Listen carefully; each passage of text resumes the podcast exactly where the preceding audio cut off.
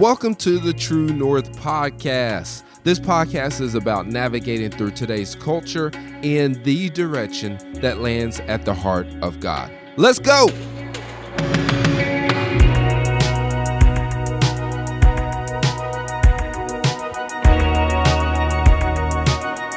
I want to talk about reconstruction. Reconstruction. Reconstruction. So in Luke chapter 24 in the Passion Translation, this is right after Jesus has risen from the grave. Verse 13, it says, Later that Sunday, two of Jesus' disciples were walking from Jerusalem to Emmaus, a journey of about 17 miles. They were in the midst of a discussion about all the events of the last few days when Jesus walked up and accompanied them in their journey. They were unaware that it was Jesus walking alongside them, for God prevented them from recognizing him. 17, 18, Jesus said to them, You seem to be in a deep discussion about something. What are you talking about so sad and gloomy? They stooped or they stopped, and the one named Cleopas answered, Haven't you heard? Are you the only one in Jerusalem unaware of the things that have happened over the last few days? I'm gonna pause for if you don't mind going back just for a minute. Um, this that yeah, this is how you know they didn't know it was Jesus. I mean, yeah, well, y'all y'all laughing. You know where I want to go with this, but you know how sarcastic with Jesus. I, if I was Jesus, I would have been like, "Whoo, God, you better be you better be, you better be glad you covered me." They don't they don't know who they talking to, because we see the woman say, "Are you the only one?" This is the way it reads in my head. I don't know how it reads when you read the Bible, but in my head, this is the way it reads. I'm reading the scripture. Are you the only one, Jerusalem? Man, you the only one in Jerusalem? Ain't you heard? Where you been, bruh? Jesus died. Where where you at? Wake up. All right, verse 19. Thanks. Jesus asked, What things? The things about Jesus, the man from Nazareth, they replied. He was a mighty prophet of God who performed miracles and wonders. His words were powerful, and he had great favor with God and the people. But three days ago, the high priest and the rulers of the people sentenced him to death and had, crucif- and had him crucified. We all hoped that he was the one who would redeem and rescue Israel. Let's start right here for a minute. I want you to see that, that last sentence. We all hoped that he was. Somebody say was. was. So, quick English lesson. If you didn't know, but the word was is past tense. So the fact that now I'm pretty sure we all knew that, but the fact that they it says that we all hoped that he was, so therefore their belief in Jesus being who he said it was was no more. They no longer had hope a sure confidence, faith, that firm persuasion. They no longer had hope that Jesus was who he said he was. So therefore, they lost faith. They lost all confidence. They lost it all. And watch this. When they said we had all hoped that he was, obviously past tense, their hope in Jesus being the Messiah, redeeming and rescuing Israel was now no more. So, based off the current events, based off of their expectations not being met, they lost hope. What, what in your life? What in your life have you lost hope over just because it, your expectations weren't met? Just because the outcome didn't line up with your expectations? Or just because you're still in that waiting season or in that waiting mode? What, what, what have we lost hope in? You know, literally, they, literally it says that they, they gave up on Jesus. Why? Because, well, he died. I guess, I guess he wasn't who he said he was. Forget the fact that he raised a man from the dead. Forget that he had the biggest buffet ever Golden Corral and Ryan's, blessed RIP Ryan's, couldn't compete to the buffet that Jesus did. Biggest fish fry, love Paris, Tennessee, but they can't compare it to the biggest fish fry Jesus did. Amen. The, the, despite despite raising a uh, uh, healing a, a, a, sick girl, despite all the miracles, uh, he no, he died on a cross. I guess he wasn't who he said he was. They lost all hope, lost all hope, all because their expectations weren't met a lot of times our expectations don't get met by God because they're rooted in religion. A lot of times our expectations don't get met by God because they're rooted in religion. Because see, these two individuals, they had they had a picture of who they thought the Messiah was going to be, based off the, the religion that they grew up in, based off of Judaism. And Jesus didn't fit the mold of Judaism. He did not fit it one bit. The only bit that he fit was the only bit that he fit. That's funny. Only bit that he fit was the fact that he came through the bloodline. Amen. That was it. Everything else Jesus did, I mean, that's what tipped every Pharisee and Sadducee off. Was the fact that mm-hmm, they were sad because he didn't fit. the bit. But understand this every expectation, a lot of expectations that we have, uh, the reason that God doesn't meet them is because they're rooted in religion, rooted in a strict system that is, uh, that is void of God, that is void of the perichoresis fellowship, that is, that is void of that freedom, that love, that continuous sharing of love and freedom and joy. a lot of times our expectations don't get met because God, because by God is because they're rooted in religion. So really, that makes us want to do an inventory on ourselves and be like, okay, well, I, I, I am expecting this, but is is that really is is that more of a religious thing or is that more of a based in freedom thing? You know, my my prayers this week when I was getting ready to start the the harder route at work, and I didn't want to pray because obviously my mindset was in a religious mindset to the point I'm like, well, I didn't do this, so why am I going to ask God to bless this? or you know what I I didn't give enough that week, or I I'm I, I, I doubt this, so I so how come why would I why why why would I why why why why and God's sitting God's sitting in heaven like and God's not even sitting in heaven the the fellowship of the Trinity is literally with us in us just standing there like bro it's it, that's not it's not about that it's not about that my kids my kids understand this. I believe this is one of the reasons that Jesus said, if we're going to come to Him, we need to come like children. But my kids, they never say, okay, Daddy, it is, I'm hungry, so let me go clean my room so you'll feed me. Keenan don't say that. Kellen definitely don't say that. I don't, I don't, I don't see in the middle of night when anytime uh, if I ever do hear Cohen and wake up, I never see Cohen rolling over, slapping Kelsey, mother, mother, let me change my diaper, then I request for you to feed me. I never see my kids, and if, if, I'm pretty sure most of us never seen little kids come up to the parent and say, "Okay, let me do these conditions, and then please feed me, then please reward me." No, like the boys, they they they they have the right viewership of it. Hey, Daddy, we're your we're your kids. We're hungry. Uh, Keenan wakes up in the morning, Daddy, I'm hungry. Not I love you, not good morning, not Daddy, how how did you sleep? Did you sleep good on the I know you worked yesterday, Daddy. Is your back hurting? Are your knees good? How are they feeling? No, it's just Daddy, I'm hungry. Daddy, I'm hungry. I know, and I, I accept it. I embrace it. I laugh, I smile. I don't get offended because you know what? I'm like, me too, son. Me too. All right. Let's go downstairs so we can take care. All right. Brother still don't brother wake up when he wakes up. Come on, Keenan. Let's go. This morning, Keenan woke up. Daddy, I'm hungry. Me too, buddy. Let's go. Like your brother, he'll catch up when he catches up. like, come on. You get this from me. But they never, they never, they never, based off of their needs, they never say, okay, dad, let me do these different things and then reward me for it, please. No, they have the right viewership. Hey, we're your kids. This is what we need. And we know you're going to meet it. And if you ask Kellen, he'll tell you because because my daddy loves me. Keenan said it last week, and when Kelsey told me, it made me so happy that they had a random conversation going on at work or at Montessori, and Keenan literally turned around and said, uh, "My daddy loves me," and then went about whatever he was doing. Kids, they have the they had my kids at least they have that right viewership of my my my mommy, my daddy, they love me. Therefore, whatever I needed, yeah, they're going to do it. They're going to do it. And if they ain't going to do it, they'll go to the store and do it. We ain't got Pop Tart bites. Daddy, we're out of Pop Tart bites. Not, Daddy, we're out of Pop. Do, would you like to go get us some? No, Daddy, we're out of Pop Tart bites. Or, there's no cheese in my lunch. Daddy, there's no cheese in my lunch. Da- Hello, Daddy, there's no cheese in my lunch. Because they understand that whatever need and desire that they have, out of the goodness of their father's heart, he'll provide it. How come five and three year olds and an infant can understand this, but we as adults who are fully mature, or watch this, or are we really mature?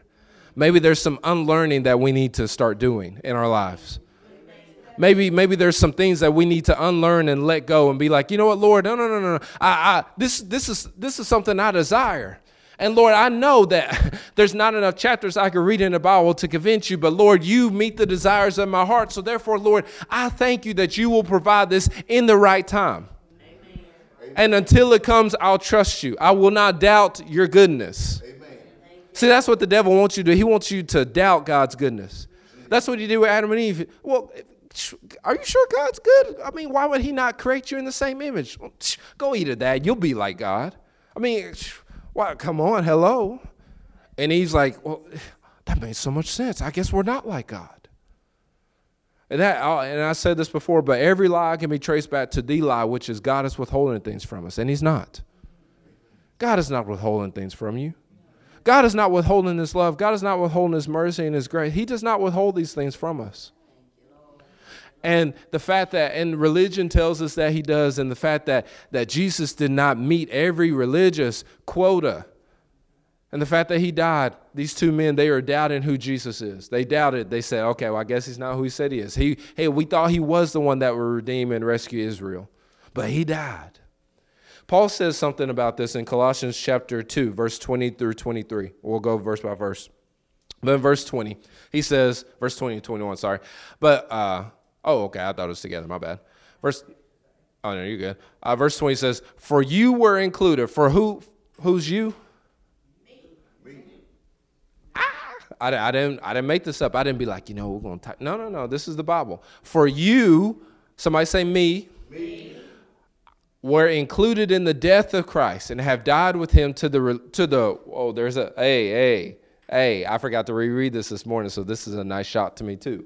Look at this. For we have died with him to the religious system and powers of this world don't retreat back to being bullied by the standards and opinions of religion. So I love this verse just right off the bat. Paul tells us he said he he he he couples together the powers of this world and he couples the religious system. He says they go hand in hand. Mm. Who's the ruler of this world? Dark darkness. The dark, the dark. He he is saying that the rulers of this world and the religious system they go hand in hand. They're best friends. They're first cousins. Forget first cousin, they, they are siblings. But also, Paul says this he says, don't retreat back to being bullied by the standards and opinions of religion. I love it because he doesn't say, don't, don't, don't, don't be deceived by the kind whispers of religion. Why? Because there's no grace in religion. So therefore, what religion does, it bullies us. Well, Lindsay, you better make sure you pray this week you know you got that type of week you better make sure you get your prayer quotas in. You better make sure that you that oh you had impure thoughts. Well god don't don't don't you better repent. You better repent long and hard. You bet you better fast because you had those impure thoughts. Or you didn't like that person you wanted to go off but you you you may not said anything but you said it in your heart and in your mind. And you know all these different things that the spirit of religion loves to bring back to us it's quiet in this Presbyterian church, but I know I'm talking to somebody this morning. All the different things the devil loves to throw at us and remind us. I'll go, oh, yeah, yeah, yeah, yeah, yeah. We all have those moments. You get around that person, you're like, mm-hmm. They're like, how are you? Uh, I'm good. And in your heart and your mind, you're like, why are you even here? I promise, boy, you better be glad the spirit of, you better be glad I'm covered under the blood. And there's sometimes where we'll be like, Lord, you know, you want to cover one more thing under the blood? If you want to cover one more thing, I'll give you one more thing to cover real quick, Lord. I get I give you one more thing, Lord. Just just 10 seconds. 10 seconds, one hit a quitter, let's go. I had that moment yesterday. I'm I'm gonna be transparent. I had that moment yesterday. I'm at work. This one lady said something to me. Said, hey, she didn't say anything else anybody else in the building. We all doing the same thing, but she she she pits on Melton. And I'm like, Lord, yes. I'm like, I'm like, Lord. And she know she knows. I'm like, my name is right here.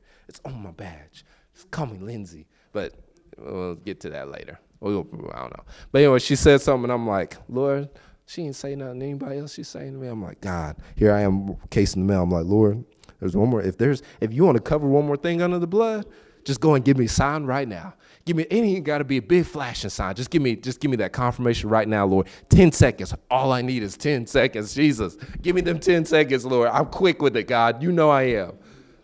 I didn't get no sign, so I kept working.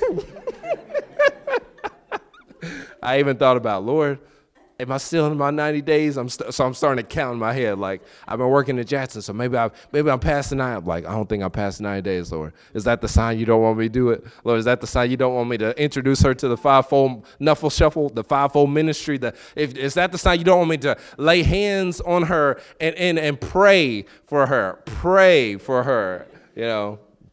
But we all have those moments. And Paul said that do not retreat back. So therefore, if in order to retreat, that means you have to literally go back. So we are in a state of freedom. What Jesus has done, he has freed us. That's why we saying freedom reigns in this place. Not just in this building, not just in this church service, but in this vessel. Amen. In this vessel, I'm, I'm just being honest, Jesus didn't die for this building. He died for this building. Amen. He didn't die for those windows. He died for this window. He didn't free those windows. He didn't remove the veil off that window or that window or the windows. He removed the veil off these windows, this window, this window, this vessel. Somebody say, This vessel. This vessel. It's who he shed his blood for. Yes. This vessel is who he took the stripes on his back for. Mm. This vessel is who is this vessel is who he uh, decided to not say a word when they accused him if anybody had any unction to say, if anybody had a right to say something, it was him. I mean, if anybody had a right, but still. And Paul says, don't retreat back to the religious system. Don't be bullied by the religious standards and opinions of religion. I like how it said opinions. It didn't say truth, because there's no truth in religion. If there's truth in religion, then Jesus never would have had to come. The law would have been enough. The Ten Commandments would have been enough. Your denomination would have been enough. Hey. Yes. Mm. Verse 22, if you don't mind. Or the next verse 21. There we go. For example, Paul says, for example, there's strict requirements. You can't associate with that person, or don't eat that, or you can't touch that. next verse, please. These are the doctrines of men and corrupt customs that are, look at these last five words, worthless to help you spiritually. Worthless to help you spiritually. Worthless to help you spiritually. After reading this, church, why are we still glorifying traditions? Why, why, why is the bride of Christ? Why do we still glorify traditions? Why do we still glorify denominations? Why do we still glorify rituals? Why do we still glorify a strict uh, uh, uh, holiness? Why do we strict, or why do we glorify, well, if you do this, it's going to achieve this. If you do this, it's going to move God to do this. Why do we still glorify that? Thank you, baby. Baby's clapping for me back there. But he said the he said those last five words, they are worthless to help you what? Spiritually spiritually. Your, uh, your dress code, that don't help you spiritually. Amen. The dress code that we apply on others don't help them spiritually, don't help us spiritually.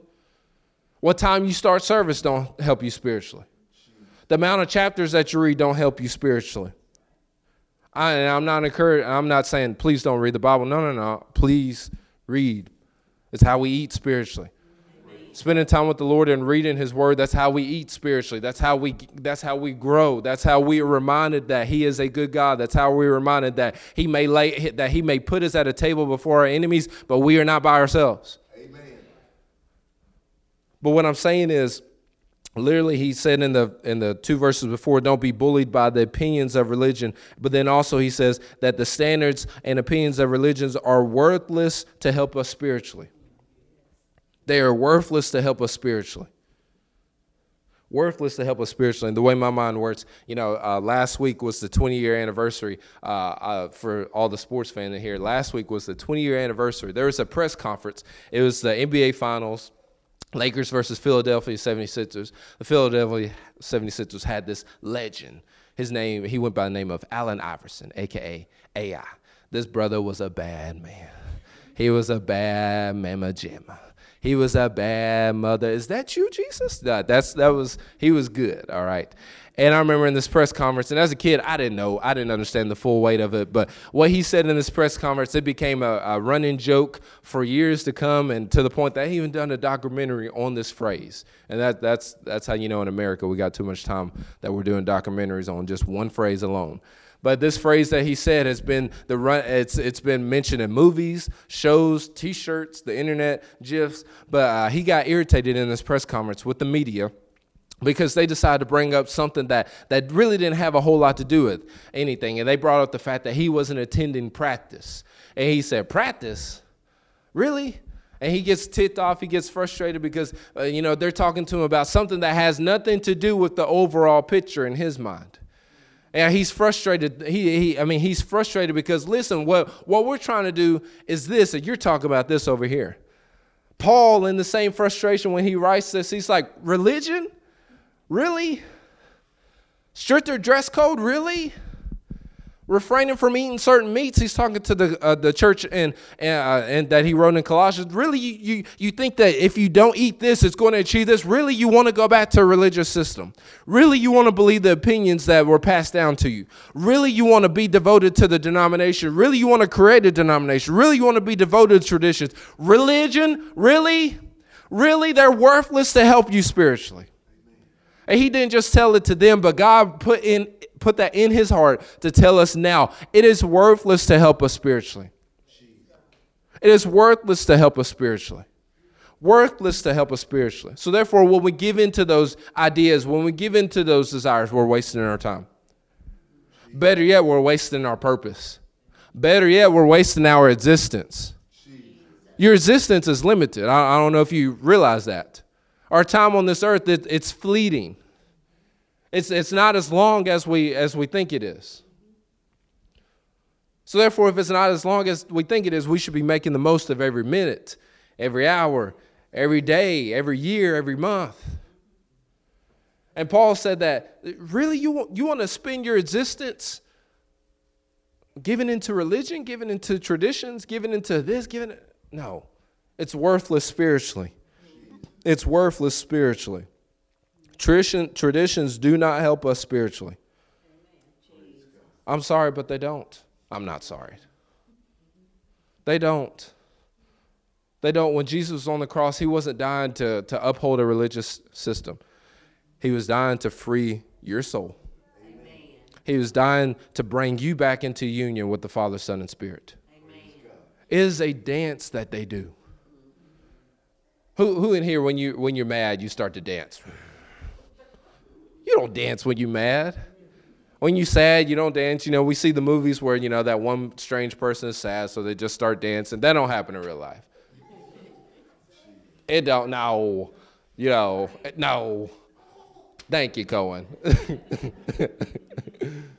when you're dancing, you're happy for the most part. The, the music is good, that song, like, oh, that's my song. That's my jam yesterday before before my coworker started being uh, uh, uh, started being a, a a good person. We'll say it that way. You know, she had the she had the radio on um, oldies but goodies, and all of a sudden, um, people get ready came on. I'm like, oh yeah, all right. And I'm singing, I'm putting the mail in. We don't we we don't dance when we're sad. We dance when something is is, is causing that that uh, that happy emotion or that joyous emotion. So the fact that the Trinity could be referred to as a circle dance, they're they're not they're not up there like oh, oh Miss Alita, oh, Andrea, no, oh Kelsey, oh them boys, oh Ashley, oh the Shane no. They're joyous. They're happy they have this mutual fellowship of love, joy, and freedom, and they want that for us. And the opposite of that is religion. The opposite of that. And, and, and listen, I understand we all were raised a certain way, we all grew up a certain way, but understand this what is it that you are you're holding on to that's hindering you?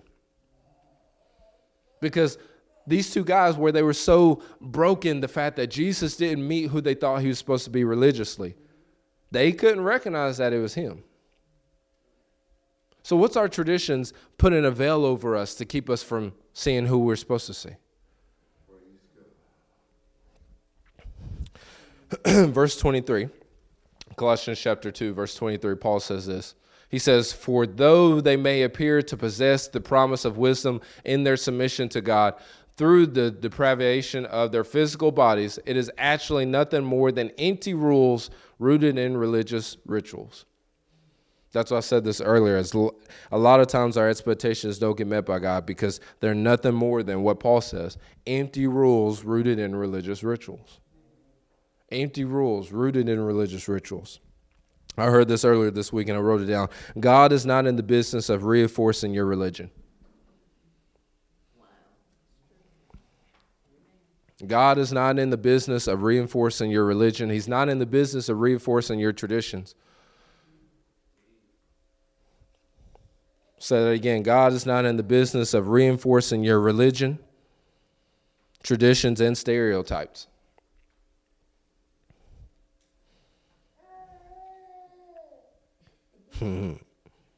That's right. Hoop me up, baby. Listen, I was going over this last night. And I was preaching, and he was. I was holding him as I'm doing it. And he's slapping me. Ah, ah. I was like, "You thought that was a good point, Cohen? Thank you, thank you." Ah, yeah, yeah. I was like, "Ooh, baby, you gonna be a, mm, you gonna be a preacher. You're gonna learn right." Another point as long as you find security and safety and assurance in your traditions, religious stigmas, and rituals, Jesus will never satisfy. As long as we find that assurance, that security, you know, when we think about the good old days, and I, I, hate to break it to you, but the good old days weren't really the good old days. Just when we think about the past, we, we tend to leave the bad stuff, you know, on the shelf and we pull off the good stuff, all the good old days. When we did it in 95, listen, I love John P. Kee. John P. Kee is a great singer. But you can ask Kelsey. When Kelsey pulls my phone up to listen, if she's ever going to listen to music, there is a ton of new stuff on there. Why? Because I'm always trying to evolve. I'm always trying to grow. I'm always trying to challenge myself. I'm always trying to stretch myself. I'm always trying to say, okay, God, what is it? What, what is it you want me to know now? What is it you want me to learn now? What is, uh, you know, do what, uh, what, where do I go from here? We're not called to just stay in one place. But we're called to grow, we're called to reach, we're called to extend. So, as long as you find security and safety and assurance in your traditions, in religious stigmas and rituals, Jesus will never satisfy. As long as we trust religion, Jesus will never be enough. Well, Lindsay, it, uh, this is the way it's always been. This is the way I've known. This, he'll never be enough. Those two men from Emmaus, they were or walking to Emmaus, they were saying, We knew we thought Jesus was going to be like this, and he's not. So literally, I mean, could you imagine you standing in the face of Jesus, standing in front of the face to face with Jesus and say, Jesus, you're not enough? We could we couldn't imagine that. It makes us quiver, it makes us shake. But we we say that sometimes when we're like, God, I, you were supposed to do it like this. Why? How come you didn't do it like this? I th- I thought it was going to be like this. We we say that in so many words. That's why I said earlier that there are things that we need to unlearn. If we're truly if we're truly going to be in this circle with God, if we're truly going to follow Jesus, if we're truly going to allow Him to uh, to dwell within us there are things we have to unlearn. Why? Because, and I know it's scary. Unlearning is a scary process, but Jesus lived the same life that you live now. I know it's hard to believe, but he did. As a kid, my, my parents would say, Jesus lived, dad would preach that scripture, Jesus lived the same life that we lived on earth. And I'd be a kid and, and the second row, I'd be like, yeah, Jesus didn't watch Power Rangers. What? There's no way. You know, my mind will go through the whole list. Jesus didn't go to Kaywood. How did Jesus live my same life? Jesus, Jesus didn't have allergies. How did Jesus live my same life? I'm, just, I'm being transparent with you. And even as I grow up and becoming an adult, I'm like, gee, there's no way he lived the same life. But as we, as, I don't know if you've noticed the last few weeks, but we've really begun to peel the, uh, the layers off the onion. But as we see just his, just the work up to the cross, all that he had to endure. Sound that I'm like, God, Jesus, you lived our life. You lived our life on this earth. You lived being abandoned by your family. Or you lived uh, being born uh, uh, to, um, you know, he having a stepfather. Being born to where he was the only one from his, uh, from his mother and all of his other siblings were half siblings. Or being born to the point where he was lost three days, spent three days being lost yeah, where I would I I would, I would cringe if that was if that was us. You you've lived to the point in life where you, where you were abandoned, where you were beaten, where you were forsaken, where you were where you were cursed, where you were accused, where you uh, experienced uh, injustice. He's lived he's lived our lives. He's lived our life. So there are things that we have to unlearn. So let, us say it best this way. Let's let's elevate our perspective and not just say unlearn, but reconstruct. Reconstruct, reconstruct not deconstruct. Deconstruction is a very hot buzz word. But reconstruction. Reconstruction. Reconstruction. Let me let me best say it this way. To quote a wise a wise person tells me this. He said reconstruction is tied into transformation. We're not undoing everything.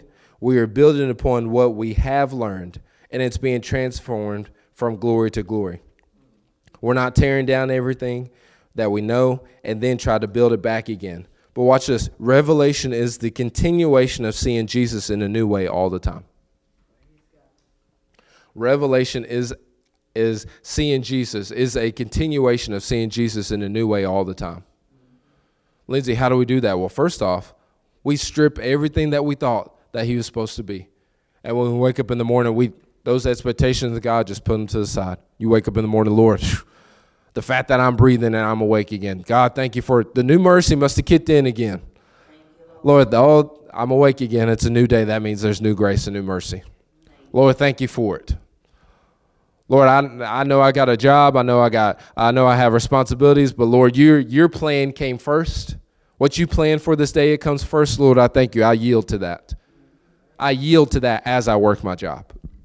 I yield to that as I parent my kids, or I yield to that as I be the best type of spouse I could be. I yield to that as I drive in my car. I yield to that as I work. I yield to your plans first. Amen. Revelation is the continuation of seeing Jesus in a new way all the time. Let me close with this. Back in Luke chapter 24, we'll finish verses 25 through 27. Passion Translation.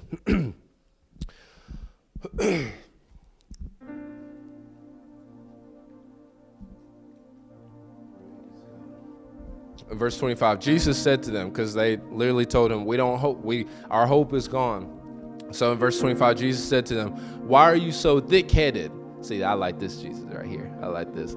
He's like why are y'all so thick-headed? Why do you find it so hard to believe every word the prophets had spoken? Wasn't it necessary for Christ the Messiah to experience all these sufferings and then afterward enter into his glory? Verse 27, this, this is the key verse right here, and we'll stay here. Then he carefully unveiled to them. I like that word, carefully unveiled to them. Now remember, Jesus said that he doesn't do anything apart from his Father. So if he's doing it, we can see that the Father is doing it. And they are they are all one, the Father, Son, and Spirit. So watch this. It's not just Jesus that is carefully unveiling to these two men, but it's the Father, Son, and Spirit the fact that the, the scripture says that word carefully, most time we would just read over that and keep reading, but that word carefully literally means that the Father, Son, and Spirit, they decided to reveal themselves in a way that would not damage these two guys. God cares for us so much that He knows the type of ways that He can reveal Himself to you that will not damage you, it will not break you, it will not hurt you, it will not destroy you. It literally says that then he carefully unveiled to them the revelation of himself. And what did I say earlier? Revelation is a continuation of seeing Jesus in a new way all the time. And he's revealing himself throughout the scripture. He started from the beginning and explained the writings of Moses and all the prophets, showing how they wrote of him and revealed the truth about himself. I love this because the Father, Son, and Spirit, they they know how to to minister to us. They know how to love us. They know how to explain to us. They do it by carefully unveiling revelation to us. In other words, the Trinity unveils revelation in a way that won't break or damage you. See, as these two men, as they walked to Jesus, Jesus guided them through an unlearning process.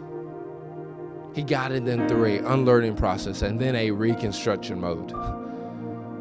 He said, "You, why are y'all so thick-headed? Listen, no, no, no. Here's what you think.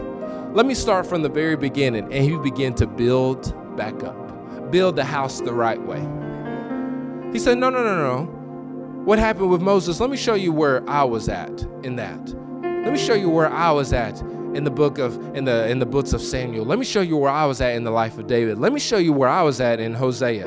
Let me, yeah, yeah. Let me show you where I was at in Song of Solomon. Let me show you where I was at in Isaiah and Jeremiah. Let me show you where I was at in the life of Samson. Every judge in the in the life of Gideon. Let me show you where I was at. Because see, you had this misconception of me, and let me, and I came here to destroy that and reconstruct you the right way. To reconstruct you the right way. See, and just like the story in Luke chapter 24, the Father, Son, and Spirit are in our stories too. They're in your story. Watch this. They meet us in our world. They meet us in our struggle. They meet us in our miseries. They meet us in our, in our misconceptions. They meet us in our insecurities. They meet us in our in our mountains and they meet us in our valleys. And they meet us and they answer every real question that we had.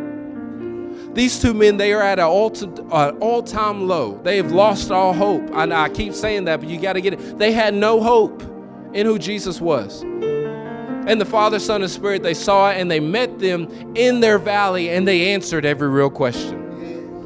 See, a lot of times when, when, when, for me and my kids, when, when they start asking me questions that get a little too hot, I, I change. I'm like, because daddy said so. We just move on. But God doesn't do that when you're like, God, why is my life like this? Or why haven't I found this? Or why hasn't the season changed? Or why hasn't the church grown the way I thought it was going to grow? Guess what? He doesn't avoid it. He doesn't move on. He doesn't try to deflect. He says, No, no, no. Father, Son, and Spirit, let's go into the midst of their season. Let's go into the midst of their valley and let's answer every real question by showing them who we've always been. By allowing them to experience what we experience, which is that freedom that love and that peace and that joy. And Jesus did that. And we're not going to read the rest of the, the I encourage you to do so, but literally it says that as he began to uh, unfold and, and they unlearned and they reconstructed as they begin to learn all these different things as Jesus showed it to them. Literally, the Bible says that when they got back to the house and Jesus prayed over the food and disappeared, they realized, oh, that's why our hearts burned with passion. See, when Jesus builds you the right way, there's that there's that passion in your heart that begins to burn and it can't be put out by anything else. There's that passion that becomes renewed when when you're allowing Jesus to unlearn some things in your life. When you're allowing Jesus to reveal things the right way, when you're allowing Jesus to reveal who the Father, Son, and Spirit are. When you're allowing Jesus to, to bring you into that circle dance when you're allowing Jesus to bring you into the union with Him and His Father and the Spirit. There's a passion there. There's a passion there. This whole week, I ain't even told Kelsey this, but this whole week, the one of the biggest things I kept thinking about was, Lord, I'm in union with you, your Father, and the Holy Spirit. There's one point I was driving at work, and I literally I had had to make a stop, and I just I did a full. My God, I'm in a circle with you. And I know people probably walk, drove past me thinking, man, that mail carrier is crazy. But I, I, I couldn't get over the fact that, Lord, I'm in a, I'm in a, I'm in a circle with you. This, this peace that you experience, I, I can experience it if I want it. This love that I can experience it if I want it. There's this, this anxiety that I have, it, it can be pushed out because you don't experience it. And if you don't experience it, I don't have to experience it. Lord, is that, is that the reality you want for me? Yes. Is that the reality you want for the church? Yes. Is that the reality that you want for creation? Yes. What he experiences, we can experience. And what we and what we were not created to experience, guess what? We don't have to let it hold us anymore. We don't have to let it hold us any longer. The choice of bondage is a choice. The devil doesn't sneak behind you and put you in bondage. Religion doesn't sneak behind you and put you in bondage. It's a choice. It's a choice to say, okay, I know I was raised this way, and there's nothing wrong with the way we were raised, but understand this, we had to sometimes we just have to, to put certain things in the hot seat and say, okay, Lord, am I pursuing it this way because this is you, or am I pursuing it this way because it's comfortable? See, the thing about traditions, traditions, you know, we, we've made our home in traditions. We made our home in denomination. We made our home in the, the way it was in 95. We made it in our home in the way our, our, our great, great, great, great, great grandparents did stuff. But at the end of the day, Lord, am I pursuing you this way? Do I see you, God, as this type of God because that's who you are? because that's what the word says? That's that's what you show me to be, or am I, or do I see you this way because this is who I was told you were? You know, if you had never met Kelsey and I were to describe her to you, that that'd be good, but it wouldn't be enough. You would have to meet her. There's things that God has for our life. There's a there's a way that we are supposed to be living, but it's not enough to be told about it. We should be experiencing it. And what's going to keep you from experiencing it is the firm grip that you have on everything else that is not Him everything else that is not Him. So, listen, what is the Father, Son, and Spirit trying to reconstruct in your life? What is it He's trying to reconstruct in our lives? I will say this, the Lord put this, and I wrote it down. Now I'm done. If you are willing to unlearn and let go of some things, you will start you will start to experience the circle of love, joy, and freedom that the Father, Son, and Spirit share with one another if you let go of some things. You know, the best way to say it is, you know, yesterday I got off work and I was tired. I was I was uh, wet dog tired. You ever you ever seen a dog in the rain? A wet dog, they just, you know, it's courtesy of my job. Anyways, I was I was I was dog tired. But I, all I could think about was Kelsey and the boys. Kelsey and the boys. And when I came in and I, and they had, you know, she had uh, called me and sent me pictures of uh, yesterday what all happened on the soccer fields, trophies, ice cream, all these different things. So I, so that's what I'm thinking about. But I'm tired. My physical body is tired.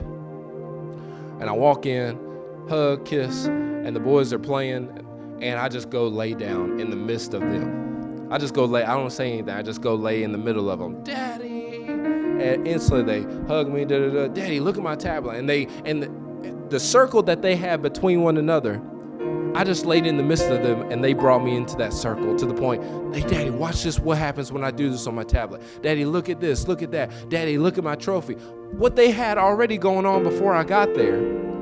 I had two options. I was tired. I physically didn't feel like joining in with what they had going on. And I could have just moved past them because they were in tablet world. They weren't paying attention to daddy when I first got there. To the point I could have went upstairs and just laid down. Or I could have joined in with what they had going on. So I, I decided that to move past my flesh and join into what they were going on. And next you know, this joy bubbled up on the inside of me to the point I was able to get back up and go do whatever I needed to do. This freedom, this strength this gratitude, this hope. Why? Because they already had it and they included me in it. There's so much that God has for us that just sits in his existence. And Paul and the, the the Luke said in Acts chapter 17 verse 28 he says that we live, we move our we have our existence in him. But guess what? You got to unlearn some things. I think that's the work that he's doing, that he should, that he's he's been trying to do, and he will continue to do until we are with him face to face. There's always going to be a level of unlearning that he will be trying to do in our life. There's always going to be that reconstruction. Why? Because sin is a very powerful thing. But God is so much greater. Where sin abounds, grace abounds the much more. And that's why I said we have to we have to unlearn the the voices and the media and the apps and the and the denominations and the traditions and all the different things that tell us who God is and just say, God, who are you? There's been times where I've gotten up early this morning and I've and mom's come out of morning prayer. And sometimes I've asked her the question, what did God show you? Because I, I just I just want to hear it. And sometimes she'll tell me, and one one of my favorite um, replies that she had was, just build my confidence up. And I'm like, Phew. We need to have that to where we can, okay, God, just who who are you? Show me who you are today.